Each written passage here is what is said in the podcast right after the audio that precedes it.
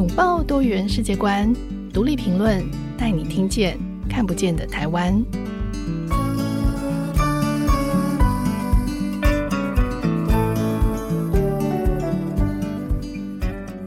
各位听众朋友，大家好，欢迎收听独立评论，我是节目主持人廖云章。今天来到独立评论的来宾是一位泰国菜专家，人称暹罗侯老大。那他的名字是侯宇颖。他从台大政治系国际关系组毕业之后呢，在台湾和上海工作了几年，之后跑到了泰国蓝带厨艺学院去学了一年的泰国菜，以全班第二名的成绩毕业。他现在是有着国际关系魂的泰国菜厨师兼东南亚饮食的文化讲师。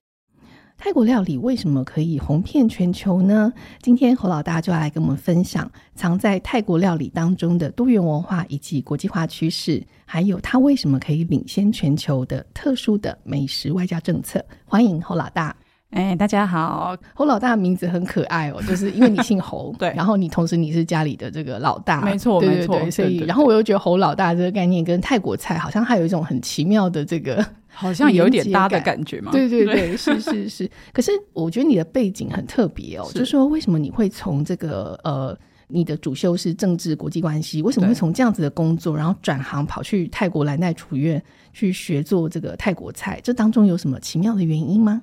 这个是有一点长的故事，因为我呃，对，我的确是那个台大的政治系国际关系组跟研究所都是念我们系上就是国际关系组毕业的，嗯，但是我其实也也并不是就是毕业之后就马上到泰国去学料理，嗯，这中间其实有一段那个寻找算是自我认同或是职涯发展的这是探索的一个过程，嗯嗯，我们系上非常多同学。呃，毕业之后都是考公职，然后当外交官。我那个时候也有想考，然后考了两年的那个日文组之后，一样每年都是以第二名落榜这样。然后我就觉得啊，不想再考了，所以后来就跑去呃，我是会讲日语，所以就是有在台湾的日商跟上海的日商都有工作过。那后来在那个上海的日商工作之后呢，我可能觉得自己不是特别适合当上班族啦，就是有规定非常多，然后我就觉得。天天那个时候负能量就很重，这样，所以我后来就那时候就常常跟台湾的亲友就是抱怨啊，就是工作上的事情。后来我有个朋友他就说：“你不要再这样天天负能量散发。”就他就说我那个时候的氛围，全身就是这样黑色的雾气很浓，这样。他就说：“哎、我在那个网络上看到。”泰国的蓝带厨艺学院有开泰国料理课程，不然你辞职去做那个好了，感觉那比较开心。嗯、那他为什么那么说？所以我非常非常喜欢吃泰国菜，就是本来就很喜欢吃，我本来就很爱吃泰国菜。嗯、虽然就是因为我是土生土长台湾人这样子，所以我从小吃的泰国菜就是大家平常会接触到的那种云泰缅的泰国料理，但是我还是非常喜欢。后来我就，而且我每次放假回台湾，就是跟朋友约吃泰国料理。我对台湾料理本身都还好啊，但是就是回来就是要约吃泰国菜。嗯，所以我朋友提出这个建议，我就想了一下，就觉得，哎，好像没有什么不可以，那就去试试看好了。所以我就辞掉上海的工作，然后跑去泰国学了一年。哇，你你这真的是一个很勇敢的，对，因为转行真的转的超级大的。对对对，虽然说台湾人很喜欢泰国料理，然后就像你讲，你你从小在台湾土生土长，可是你也非常爱泰国料理。我我也是，其实泰国料理应该在台湾算是真的是超级受欢迎的这个东南亚料理哦。真的。可是你，我相信你在泰国这个蓝带厨艺学院学的泰国料理应该是比较特别，它跟我们平常在台湾吃的料理是一样的吗？我觉得其实差蛮多的。哦、我真的就是透过去蓝带学习。课程大概九个月左右，嗯，这九个月只有第一学期学的是我们外国人熟悉的，譬如说红咖喱、绿咖喱、酸辣虾汤这些，嗯，可是接下来的第二、第三个学期都非常的让人大开眼界，就觉得、嗯、哦，原来泰国菜跟我想象中的也差太多了，嗯，就是像第二学期我们学的是各个区域的料理。那我们最熟悉的菜系应该是曼谷，就是中部菜系。可是其实像泰国北部、东北部跟南部都各有各的食材、调味料，然后特殊的菜品，基本上我们平常都非常非常少接触到。嗯，然后还有像他们日常会吃的那种辣椒酱，各式各样不同的食材捣成的辣椒酱，然后沾生的蔬果，这个在台湾的泰国菜餐厅也几乎是没有的。可是那个在我们学校的教学比例占了非常大的一个部分。嗯、那时候就觉得，为什么每天都在倒辣椒酱？这是今天也在学这个，明天又在学那个，就是各式各样不同。我那时候就觉得，哇，跟我想象的差非常非常的多。嗯，对对，所以呃，你在台湾吃到泰国料理，只是这个呃。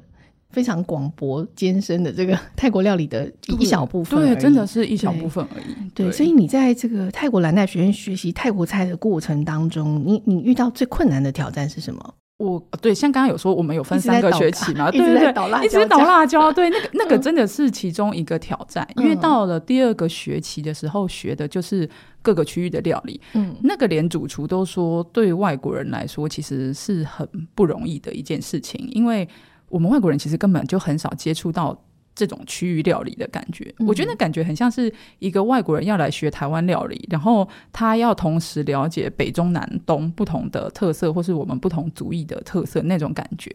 就是会有点难以掌握。我也是那个时候开始。接触到说哦，原来有这么多有趣不同的食材，这是其中一个挑战。可是我后来觉得更难的是第三个学期，嗯、第三个学期我们就开始学那个皇家料理了。嗯，那皇家料理它的重点，其实他们皇室吃的跟一般老百姓吃的不是说差的非常多。嗯。但就是要做的非常的细致，重点就是外观要做的很细致、很漂亮。可以举例，像是什么样子的食物？就是、他们会需要很多大量的手工做的漂亮的东西。哦、我想到有一个，因为其实前两个学期，就算口味上我觉得有点难，可是我没有一道菜觉得是。教不出来的，就是厨房结束之前，厨房课结束之前应该都还 OK。可是那个皇家料理有好几道都是我觉得我下课前怎么办？我真拿不出成果要教了。其中一个就是那个嗯，用蛋液做成的那个蛋网，然后蛋网里面会再包一些馅料在里面，要把蛋做成网子。对，所以它的做法非常有趣哦，嗯、就是。不知道听的有没有办法解释？就你们会先做好一一碗那个很多的那个蛋液，嗯、然后呢，你把你的五只手指头张开，然后手伸进去那个蛋液里面，手拉起来的时候，不是就是会有在手指上就会有蛋液要滴下来嘛？对，赶快趁滴下来的时候，到那个烧热的平底锅上，在平底锅上面这样子一直去晃动你的手，手指，你的手指，对，啊、然后就可以就如果你技巧很好的话，嗯、你就可以撒出一片很漂亮的蛋丝网。会不会烫到？不会不会，就是要距离那个锅子有一点距离这样。哦、可是就是我们技巧都非常的差，因为这个我觉得是非常需要长时间去练习，然后去他一定有一个技巧可以做得很好。嗯，结果我们那堂课同学就你可以看到大家都在这个锅子上面一直甩动你自己的手掌，然后无法成网，嗯、好像主厨做起来非常漂亮一样。可是我们就是。根本就没有办法变成一个蛋网，然后里面东西根本就包不起来，它就变成一条一条断掉的那个蛋丝。结果就是在那个，因为我们进厨房做那个 practice 的时候都有时间限制，大概第二点五个小时，主厨就会说：“好了，你们准备上菜。”我那个真的是第一次觉得我东西真的要交不出来，我真的弄不出一个蛋网可以把东西包进去这样子。真的太难了，那时候我碰到很大的挑战，就是手工的部分。我记得，工呃，曾经参加过泰国，在台湾的泰国的国庆哦，嗯嗯，然后他们的那个摊位上面就有非常多让我非常惊艳的那种果雕哦，果雕也真的很厉害，哦，那个那个也是一个超级大的挑战。你们也要学果雕吗？我们也要学果雕。哦，那堂果雕，我们班我们班好有几个外国人，然后有一个哥伦比亚同学，果雕。应该一学期，它是平均分配的，一学期可能有两三堂课，嗯，越越来越难这样子。是我记得他好像在初级的第一两堂课，他就直接翘课不来了，他就觉得实在太难了。我自己也是，我们在学那个果雕的时候，怎么雕就是。怎么很丑？这样就是跟那个主厨比起来，就是完全不能比。我那时候最讶异的是那些果雕，花为什么？比如说可以把西瓜雕的这么的，就是像一朵花，就是它所有东西，它可以把所有水果都雕成花。但是那个它在这个皇家食物里的意义是什么？我觉得就是一个，因为皇家食物重点就是你要。五感都非常的美丽、哦、均衡，嗯，所以你东西不止上菜的时候要好吃，你看了也要觉得非常的美丽，这样子。嗯、所以那个应该就是做一个雕饰的作用。是。那他们有时候，因为我跟他说他们会拿那个生的蔬果去沾那个辣椒酱嘛，嗯、皇室也会这么吃。可是他们拿那个生的蔬果，譬如说萝卜好了，红萝卜，嗯、就把红萝卜切片之后，然后再雕成那个叶子的形状，再再放上去，这样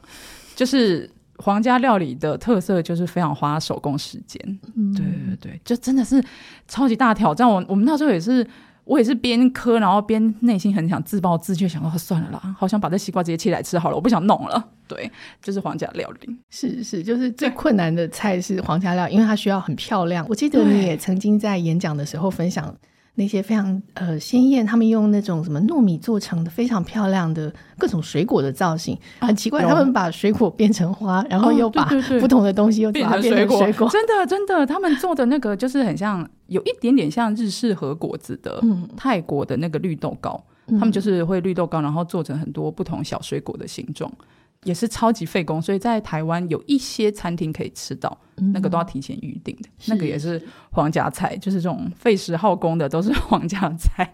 那你在学习的这个皇家菜的这个过程当中，嗯、你觉得最有趣的发现是什么？就是在你不只是学皇宫菜，还包含在泰国菜系里面，就是他们的这些菜是如何流传，就是过去的菜如何流传到现在，嗯、然后你有什么有意思的发现？我自己嗯，就是毕业回台湾创业之后，我也开除了就是在网络上卖我的一些产品之外，我另外也会开始分享泰国饮食文化。嗯，然后那个时候就看了一些很有趣的文章内容，就是介绍说，大概十九世纪末二十世纪初的时候，开始有一些泰国的食谱有开始流传下来。嗯，然后我就发现说，哎，他们流传的方式非常有趣，就是跟葬礼的纪念是有关系的。嗯，就是在那个。泰国一直都有皇室嘛，到现在都是。那现在是那个拉玛十世。那在拉玛五世的时候，也的确是十九世纪末二十世纪初那个时候，那个拉玛五世他曾经有一位皇后跟女儿，就是不小心。落水了，就是搭船的时候好像发生那个河中的事故，所以发生意外，然后就落水。那那个时候他们就是规定说，一般人不可以去碰触皇室成员的身体，所以他们掉到水里面之后，没有人敢救他们，然后就真的就是就这样走了。哦、那因为那个国王非常非常喜欢这个皇后，所以他就决定为皇后办一个超级盛大的丧礼。然后在丧礼上，他就决定开始要发行关于这个皇后的纪念册，这样。那这纪念册里面写的可能就是，呃，因为他们是佛教国家，所以就会写一些，呃，佛祖的教诲，然后再加上对于这个皇后的思念啊，以及那个皇后她生前做了一些，比如说非常温柔、呃，贤淑的一些事情，然后就发给来参加丧礼的这些贵族。因为国王开始这么做了，所以后来贵族他们也就觉得，哎，这个做法不错，所以他们也开始在他们自己家族如果有丧礼的时候，也开始会发这个丧礼的纪念册在里面。嗯、可是后来，因为大家一开始还没有什么个人化的就是内容出现，然后里面千篇一律，大概就是一些宗教的劝世文这样。嗯、结果没有想到最开始。就是发行纪念册的拉玛五世国王，他就跟大家说：“我觉得你们可以再写一些更有趣的内容在里面吧。”就是就是，可能宗教确实已经他他可能也收了很多，然后就觉得。蛮无聊的，所以他就跟大家说：“我觉得你们可以写一些比较 personal 的事情。”嗯，结果后来呢，他们的丧礼纪念册就开始出现很多很有趣的内容。嗯，譬如说，这个人他生前如果是一个吃货的话，嗯、那纪念册里面可能就会写一些他珍藏的那个餐厅的名单。哦、然后，对对，我觉得很可爱、欸，这个太可爱了，这超可爱。然后还有就是，譬如说，他很喜欢唱歌，嗯、那他的爱歌可能就会被记录在他的丧礼纪念册里面。嗯、那另外还有喜欢。珠宝鉴定的那纪念册里面可能就是大家简单的怎么鉴定珠宝，嗯、那甚至还有那种去搭铁道出去玩的那种小游记，就是这个人生前喜欢搭铁搭铁路出去玩，小游记也有这样。后来就渐渐开始出现了食谱这件事情，嗯、就是为什么会出现这件事情？因为其实那个就是泰国一直以来都是。其实女性一直都是就是在家工作的嘛，她们没有办法到外面上班，所以就是如果是男性过世的时候，他的纪念册里面可以写很多他生前的那种丰功伟业的事情，他做了什么事情，他赚了多少钱，有什么样的事业。可是女性是没有办法这样写的。那以前的女性，她的成就是彰显在什么地方？就是彰显在她非常善于持家这件部分，善于持家，很会带小孩，很会煮饭。所以就是他们有非常多的女性，其实都有所谓的家族的自己的那种非常个人的食谱。那这个东西就是只有流传在他们家族里面，一般外面也比较看不到。而且其实他们以前会比较忌讳说把这些食谱就是公开给大家知道，就有点像是说哦，我的秘密，这是我的秘密的配方，我怎么可以让外人知道呢？嗯。所以其实一直以来没有这种传统。可是，在大概一九零八年的时候，泰国有一位也是贵族女性。应该是受到那个英国的影响，所以就出版了泰国的第一本食谱。那他开始用文字写下之后，大家就突然觉得，诶，这好像也还好。而且如果把我们家传的食谱只是记录在这个人过世的丧礼纪念册，我也不是要大量的发行，这个好像也不错，就是作为一个纪念。所以慢慢的开始，就是有非常多女性过世，她的家人会把她的这种就是生前做菜的一些呃内容食谱，就开始放在那个丧礼纪念册里面。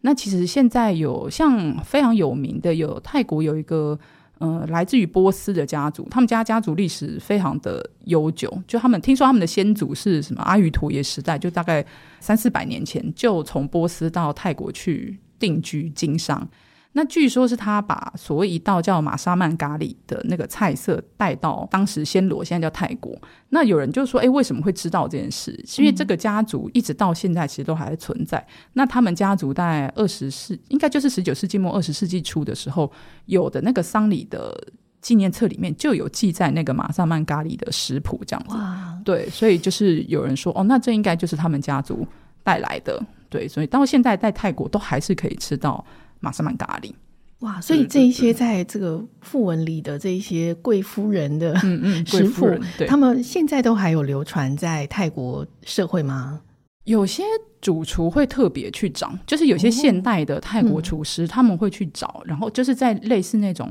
旧书报摊，嗯，可能是可以找到。那其中有一个非常有名的，他是澳洲人，叫 David Thompson，他是很有名的泰国菜的厨师，就他也是非常喜欢泰国菜，所以他后来开的餐厅很多都有拿到米其林的那个奖项。嗯。那他自己好像就是有五百本这样子的，就是丧礼的纪念册。嗯。那他之前有一家餐厅叫做 Nam，就是 N A H M 这家餐厅，他现在不在了。可是之前他是主理人的时候。据说他就是很常去翻这种古食谱或是丧礼纪念册的食谱，把它运用在他餐厅的菜单里面。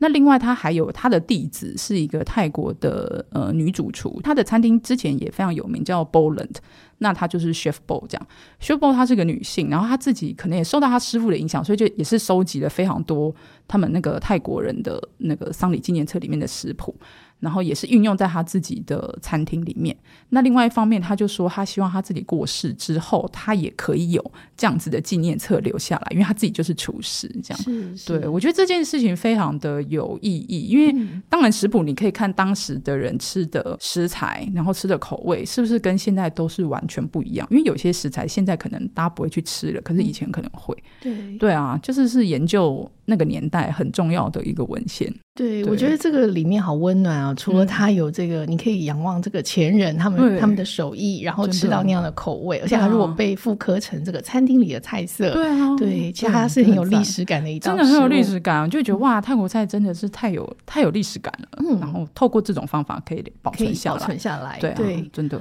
好，非常谢谢侯老大，我们在这里先休息一下，等一下再回来听你谈更多的泰国食物里的秘密。好。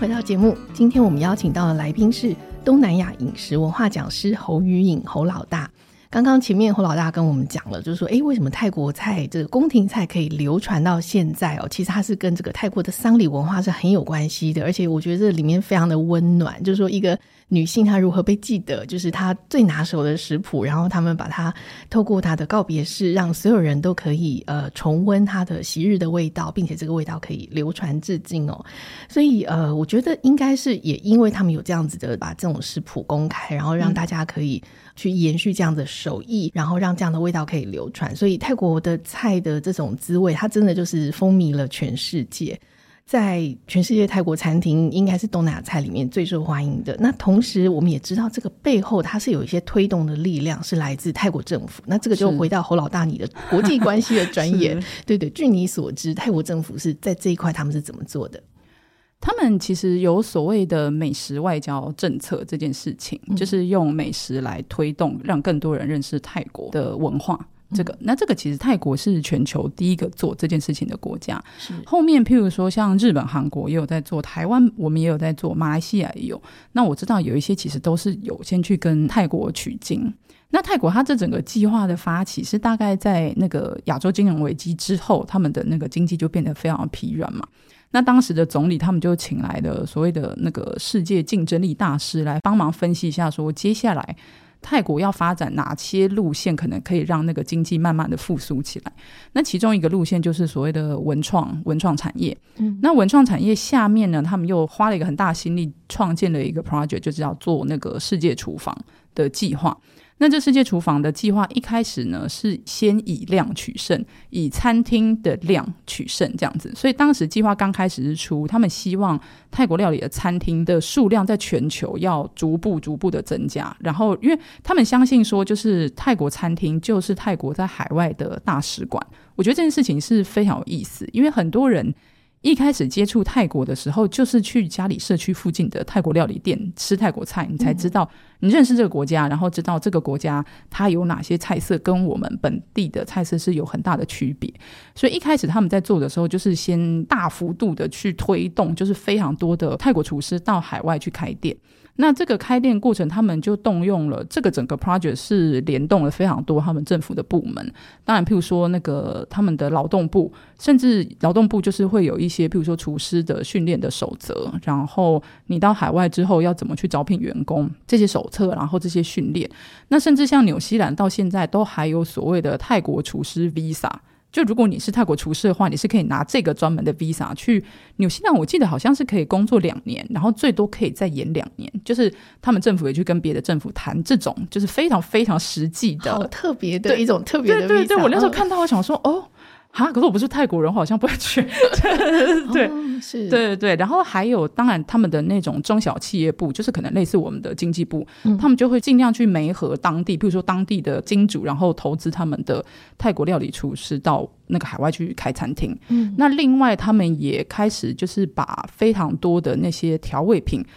大量的出口到海外去，所以现在我们看到的，我们现在很常看到那个泰国料理餐厅会用，比如说鱼露的品牌啊，然后用有一些鱼露啊，然后虾酱啊这些，其实全部都算是泰国的农产品。嗯、他们就透过就是在海外开非常非常多的餐厅之后，然后再透过这些，因为这些管道都会需要，你要还原本土的味道，你就是还是需要一些本土的调味品。所以这些本土调味品又再度的，就是透过这些餐厅再进到海外市场，所以也是让他们的那个 GDP 就是大，也是赚了一笔钱这样子。这个是第一阶段，就是把那个量先冲上来之后，嗯、接下来他们就要开始讲究所谓的品质这个部分。因为泰国他们政府他们非常担心说，如果在海外有一些餐厅卖的是一些很劣质的泰国菜，嗯、那让那个外国人接触到，感觉好像会对泰国的印象变得不是很好。所以他们开始就是会，呃，我看过一个非常极端的例子，嗯，这是在网络上我查到的，是南非好像有一个泰国餐厅，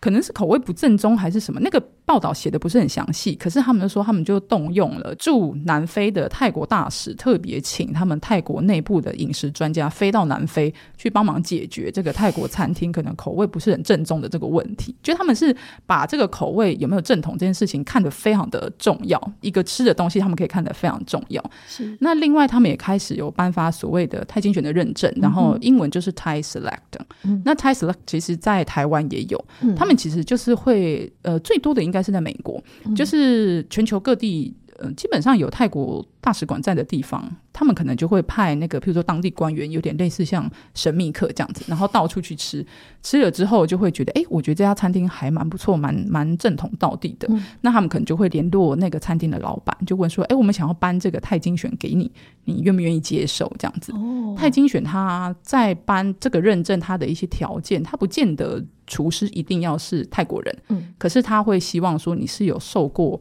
相关的泰式料理烹饪的训练。嗯、那里面大概譬如说菜单里面，我记得是一半还是三分之二以上，希望要是泰国料理，然后他本身也要尽量的用那个泰国的食材，什么香茅、南姜这些，不是用什么姜去取代南姜之类这种，就是很不道地的做法。嗯、是，然后还有就是这个餐厅，譬如说他在。传达它的氛围的时候，没有让人感觉好像在泰国一样。所以，譬如说你的菜单有没有泰文啊？然后你放的音乐是不是泰文歌啊？然后或是譬如说他的服务生会不会穿一些泰国传统服饰？这些全部是他们那个审核的一些标准。嗯，那台湾也有一些餐厅它是有入选的。不过我要说的是，泰精选的网站上面都说。这个跟好不好吃是没有关系的。对，这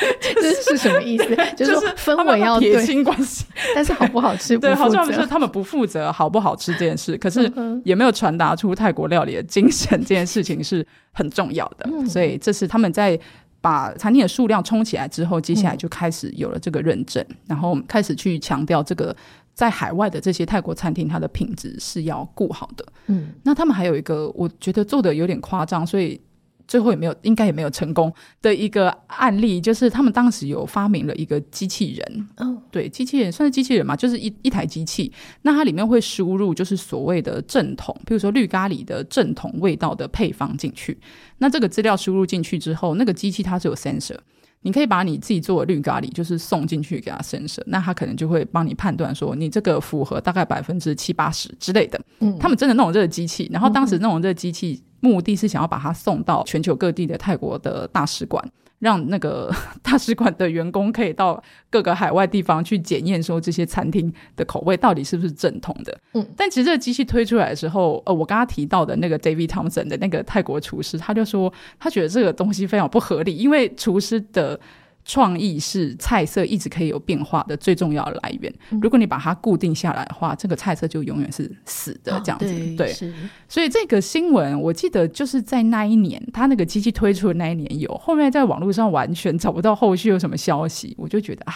这个应该是没有成功。可是你就可以看到，他们为了把口味标准化这件事情。看得多么认真，还弄了这个，还做了这个机器人出来，而且哇，真是有点夸张。是，不过真的很多去过泰国的朋友，或喜欢泰国料理的人，可能觉得像那种街边小吃，其实是最厉害的，嗯、就是他可能很难用机器人去测定，但是你一吃就知道说，嗯，这个是没错，很棒的。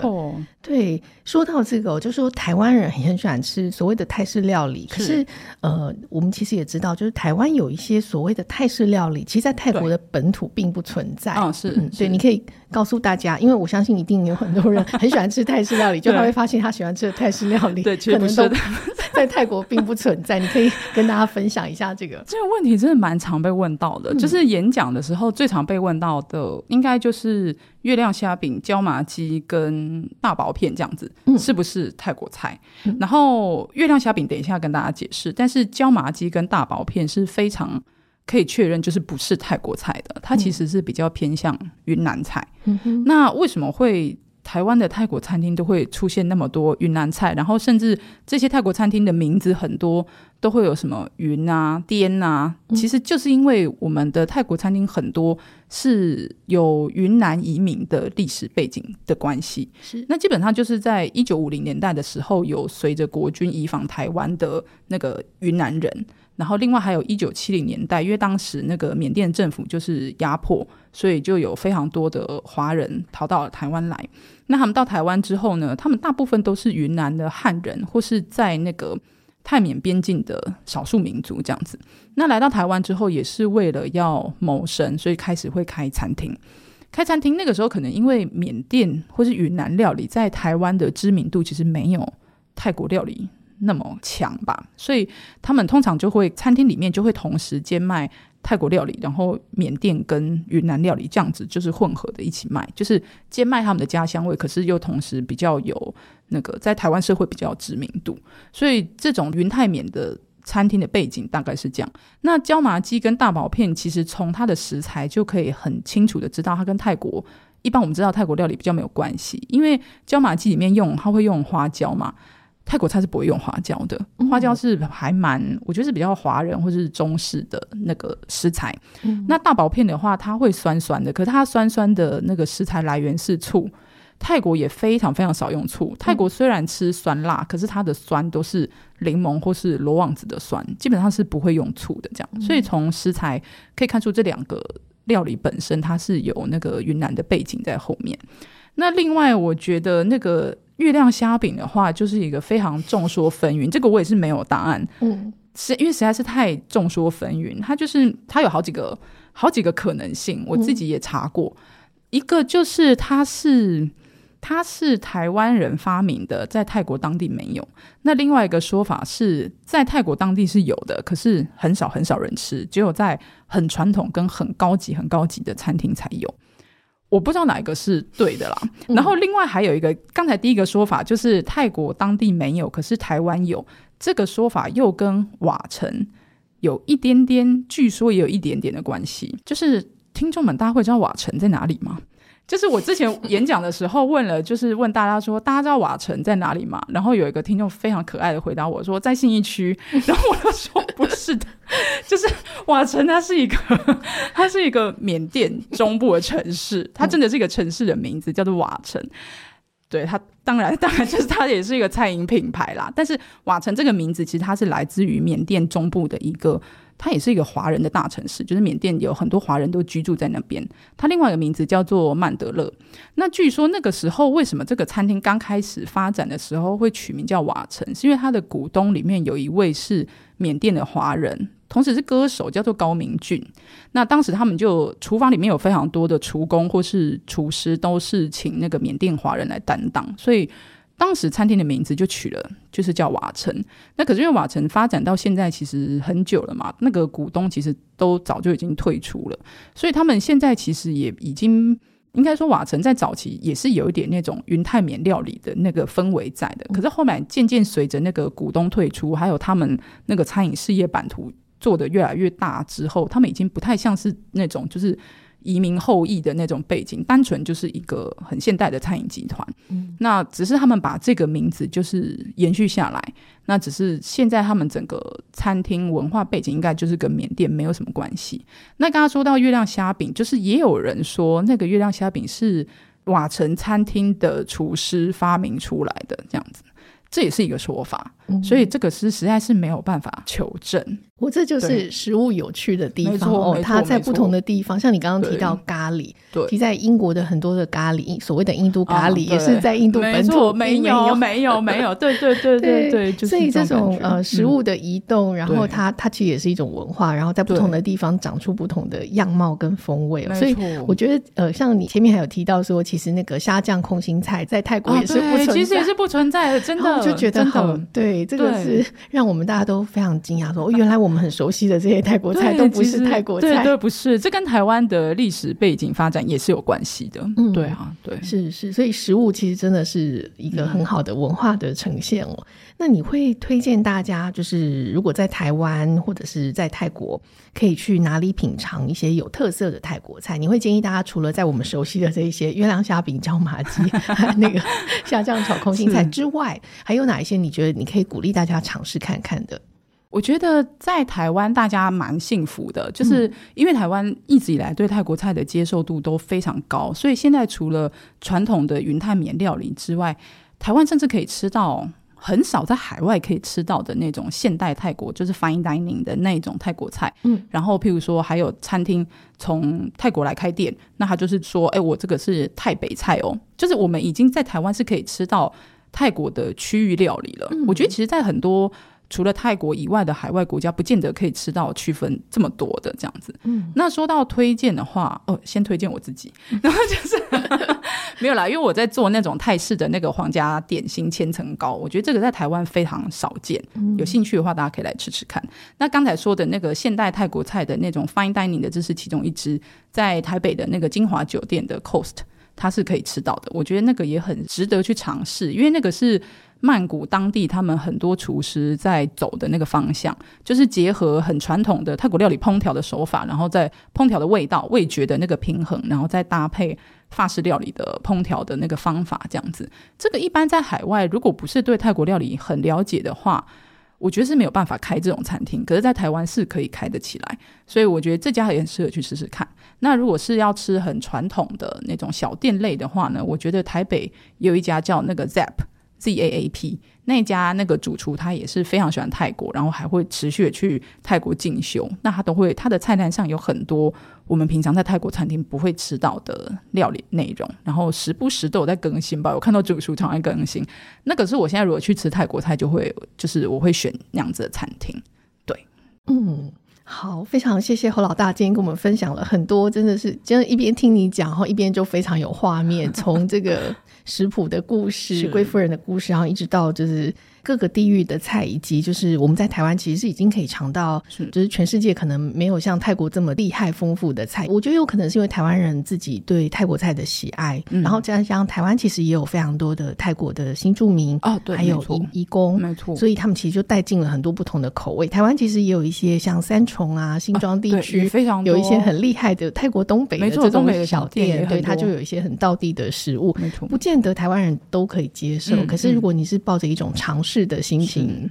对，那个其实会是一个蛮好的一种味觉的探险。真的，真的。今天很谢谢侯老大来跟我们分享了很多这个泰国美食的秘密，然后我们也希望之后有机会可以听到你分享更多有趣的这个泰国甜点的故事。那也欢迎大家可以在收听平台上面给我们五颗星留言，或是写信跟我们分享你对泰国菜的看法。那如果大家有吃过什么特别的泰国料理，也欢迎来跟我们分享，或是有哪些你建议到泰国旅游不能错过的美食，也请你告诉我们。那喜欢独立评论的朋友，不要忘记订阅《闯天下》Podcast，收听我们更多精彩的节目。今天就到这里，独立评论下次更新时间是八月十八日。请大家记得准时收听，我们下次见，拜拜，侯老大，拜拜，谢谢，谢谢，拜拜。